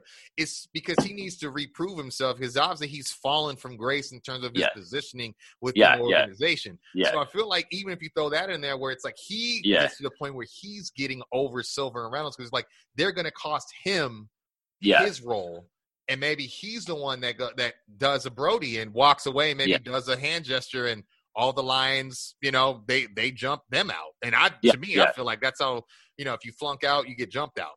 You Well, know? Yeah, I mean, yeah, well, they, they also say like you know if you got to watch the young guard because if you don't, then they may overthrow the uh, the the old guard. Yeah. that, that that's always yeah. You could potentially lead up. That's what I'm saying. Is you could basically what- how you could set it up is you could have the dark. You could have Grayson and Uno fuck up again and not be able to get the tag titles. They just can't get them. And then Mm-hmm. Brodie's like, all right, fi-. and then Brodie brings in the Ascension and demotes them and says, okay, you're in charge of this. You're in charge of our of our of our recruits, like of our whole recruiting of our uh, uh, process and all that shit. Uh, you're no longer one and two. And then you have you know Dark Order on. You have the you have them on Dark with all these young guys. and Then on the main side, you have Dark. You have the Dark Order on uh, Dynamite with your Mhm. bigger stars. Yeah. And then potentially, if your young guys get good enough and, and charismatic enough, you could Yeah, bring they them up, or you could have a. Civil War type thing. You know, so yeah, yeah, I can see that. yeah, One thing too, I had to say too. I know we were talking about the school thing. Uh, I, I'm just catching this text where you visualize Kwency that it could be kind of a mix between like the Killian Dain vignettes and the Thatch as Thatch Can. Like, Well, Yeah, yeah, yeah. I remember when Killian Dain, when they changed his whole uh, direction, they had him kind of in a room, dark room, watching like all these like videos of like just war. It kind of reminds me of like when they they downloaded, like when Leeloo downloads the concept of war in Fifth Element. Mhm. right, right, yeah, Uh, it was almost the same, you know what I mean? Um, but yeah, something where it's like not necessarily uncomfortable is the word. I was gonna say not necessarily sinister, but uncomfortable, tense, And wh- wh- you said it was oh yeah, and, and the, the the Thatcher. I mean, that see if, if we actually dude, if, if Brodie was actually Snyder, can you remember Snyder freaking throwing some dude on the mat? He's like, Oh yeah, "This is why you." yeah, yeah, definitely. Yeah, I, I, making examples, man. yeah, I, I could see I could see something like that. I mean, um, and you know, I, I I had to do some research real quick. I'm not gonna lie. I'm not gonna act like I, I didn't just pull this up my ass, but uh, this is a reference out of out of Pop Mart. I feel like Reynolds and Silver are like henchmen 21 and 24 for the Monarch. Wow. I mean, listen, I love the reference, but they're not. I but I love Henchman twenty one and twenty four too much. You know what I'm saying? To to give that to Reynolds and and, and so I, I guess in terms of like uh dynamic between Right, right, yeah, Monarch, yeah, which would yeah. be Brodie, is like Mhm. Yeah, Yeah. see, I, I, I just, I think the thing is too. The reason why we even thought about Dark Order is like, don't get me wrong, we enjoy some of the segments on BTE, but I think the point I was making too is like, it just seems like on borrowed time. You know, again, yeah, it seems like they're getting over Silver being the continuous fuck up. Uh, the Kool Aid thing, it's never great. Uh, Silver can't do one No. scene without breaking. I mean, it's Yeah. funny, but it's not funny, you know. And, Yeah. and and I think those moments, and just a sidebar, are why you said Marc specifically, like Mm. you can see babyface comedy gold on these two, like when and if they I, I wouldn't say gold, but out. I'd say that they they sh- if they're going to be Bronze. anything, they have they have potential as being a babyface comedy tag team, in my opinion, ha- enhancement talent, if you will. Yeah, because and my thing is again, and going back to BTE, I think those bits, the, the paper, it's funny, but you're not going to see it played out on TV. Yeah, yeah. So that's why I think it's on borrowed time. So at this point, I just feel like they really got to do something to to really help take eh, do something to propel it where people take it seriously. We had well, talked I about mean, wanting it to be like the modern version of like the corporate ministry to an, to an aspect. I, I go back and forth on that because I never like when the ministry, the dark, you know, the court, or was it the Ministry of Darkness became corporate? But I think there's a there's room to elaborate and execute it way better. I you mean, know? I think there's a more modern acceptance of stuff like that, especially when you look at uh, you know American Horror Story. Uh, yeah, that's another thing know, we talked about. yeah, you were talking about popular, cults being yeah Mhm. more and more of like a. Uh, I mean, like a popular thing. I was gonna say Yeah. excuse of the phrase, but a cult classic yeah, for sure. it- You know what I it- mean? Uh, very much, and, Um, and even down to it- it's just people like, like controversies and uncovering cover-ups, like cults, like you know, and Oh, so the that's right in conspiracy theorists and stuff right, like so that. that's right in with a company being in bed with a cult, you know. So it's all the right temperature for something like this, but I don't know if they Uh. got the right people behind it. Like, you know, who would be they would benefit from? Taskmaster would do. I was this just thinking of. Kevin Oh, Sullivan. man. I- it's funny you said I was thinking Kevin Sullivan, and you, and you called him by by his kayfabe name. Yeah, shoot name. he's which off the grid, man. Uh, I mean, well, I think they deserve it just because, dude, we were all there live for Double or Nothing. It sucked when they Yeah, it- showed up and everybody was just chanting, "Who are you?" It was, yeah, it, um, and and us being from painful California, silence, Yeah, uh, you know, one of the biggest hotbeds for uh, indie wrestling. I've heard of these guys, but I, I wouldn't have known them if I walked by them on a street. You know what I mean? So Mhm, mhm. um, they definitely need something that's going to make all this work that they've done since then feel and mean something. You know what I mean? So yeah, yeah. Um, because they could even pull a new demo with the people who are fans of you know because horror is. I mean, like yeah, you, an- you an- look an- at Impact and what they've done with Rosemary and Ex- Su Yung, Exactly, and all that Yeah. rolls into those who are into even Matt Hardy, serial killers and cults, the, the uh, supernatural stuff. true you know crime. I mean? Yeah. True crime is a big bubbling industry right now. So you know, in terms, so they could really they have a chance to really put this thing over, do it right, do something WWE didn't get right. I think I said borderline. This is kind of the first time you've seen something where it's like that, specifically a business front for something else, let it let Uh-huh. alone a cult. So I think it's the right kind of different. But I I, I agree with you, Marc, that if Mm-hmm. they mess this up with Colt, don't even come back to school the next day. Right, yeah. I feel like yeah. they they really need to get this right, man. So, It's like, Yeah. you don't go here no more. but yeah, so as as Um, a final for the members list, I mean, so obviously Silver and Reynolds off, but Yeah, I think 10, it was 10, 5, yeah. a female, if not Anna, I don't know who else they would get. Yeah. Is Um, who's is five? Uh, is that Angel? That, no, that's a different guy, right? Uh, five is yeah. Um, five is Angels, but he calls Alan himself- Angels. the dark, the Dark Angel, right? The Dark yeah, Angel. and, and Yeah. he was the fifth recruit, is why they call him. Okay, five. okay, that So, makes sense. Yeah. Um, but yeah, so five, ten, Colt, uh, the Awakening, Brodie. I, I mean, that's great. I mean, I almost wonder if maybe they should have just got uh, Bunny or Allie instead of Anna Jay and not have her get paired with Butcher and Blade in the first place Uh-huh. because you're not doing that with them now. Yeah, So, yeah. Sure ain't. Like, Sure they're like, hey, we got this tournament coming and we really need we really need you in that. So I don't know, man. But uh yeah, I mean, I don't know. I think that would get him over. What do you think? I, I'm pretty sure. Uh, just listen to what we have to say, and uh, you know, join the the the, the do Dark not Kwency stray. Joe show. Just know? listen. no, I honestly, I think we uh we did. We, first of all, we had our work cut out for us, and I think we uh did our due diligence here. I mean, Yeah. we we didn't sell ourselves short. Again, first time getting this segment in for 20 uh 2020 period. Mhm. Um, again, good a time as uh, as any. But uh, I want to thank both you gentlemen. Um, Of course. again, I mean, I'm hoping we can No get problem, another buddy. one going soon. I know we had talked uh, briefly about maybe Shawn Spears revisiting that again now that he's in a different Yeah. set of circumstances, but we'll, we'll see. I'm, I'm I- not going to put any, uh, I'm not going to put a date on it or any type Yeah. of.